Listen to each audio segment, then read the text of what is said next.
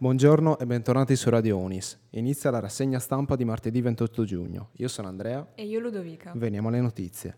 Il TEDx arriva in Sardegna. Adaptability è il tema del primo evento sul nostro territorio con il patrocinio gratuito dell'Ateneo di Sassari, nato per iniziativa di un gruppo spontaneo di imprenditori, professionisti, docenti e animatori culturali. Gli speaker per l'occasione saranno Lorenzo Tecleme, Marco Angius, Massimiliano Secchi, Giuseppe Cucurese, Paolo Fresu e Gianfranco Zola.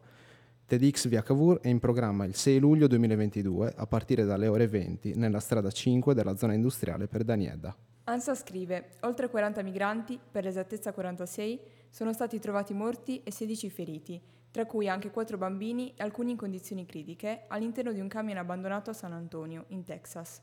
Un massacro frutto della disperazione e probabilmente del caldo torrido che si sta abbattendo sullo stato del sud, dove da giorni le temperature superano i 39 gradi, la scoperta è stata fatta dagli agenti della Homeland Security Investigation, agenzia specializzata nei casi di traffico di esseri umani.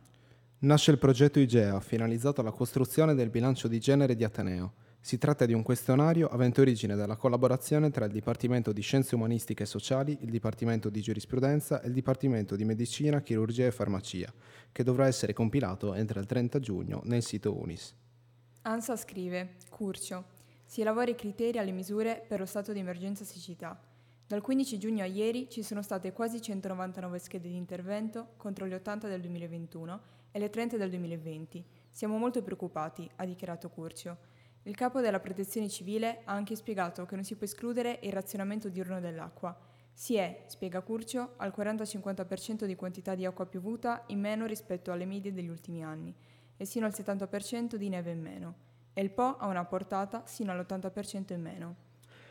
L'Università degli Studi di Sassari aderisce al progetto Good Practice, coordinato dal Politecnico di Milano, che si propone di misurare la performance dei servizi tecnico-amministrativi e bibliotecari degli Atenei.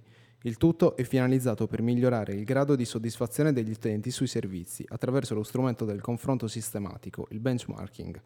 Si tratta di un questionario in forma del tutto anonima, disponibile fino al 4 luglio sul sito UNIS. ANSA scrive: È allarme per le ondate di calore in Italia. Per oggi le città ad elevato rischio, rosse, saliranno a 12 e 9 saranno arancioni. Solo 5, Brescia, Bolzano, Genova, Milano e Torino, saranno appena più fresche, giallo. Domani ben 19 città saranno da bolino rosso e 9 gialle. Lo indicano il Ministero della Salute sul portale dei bollettini sulle ondate di calore in Italia.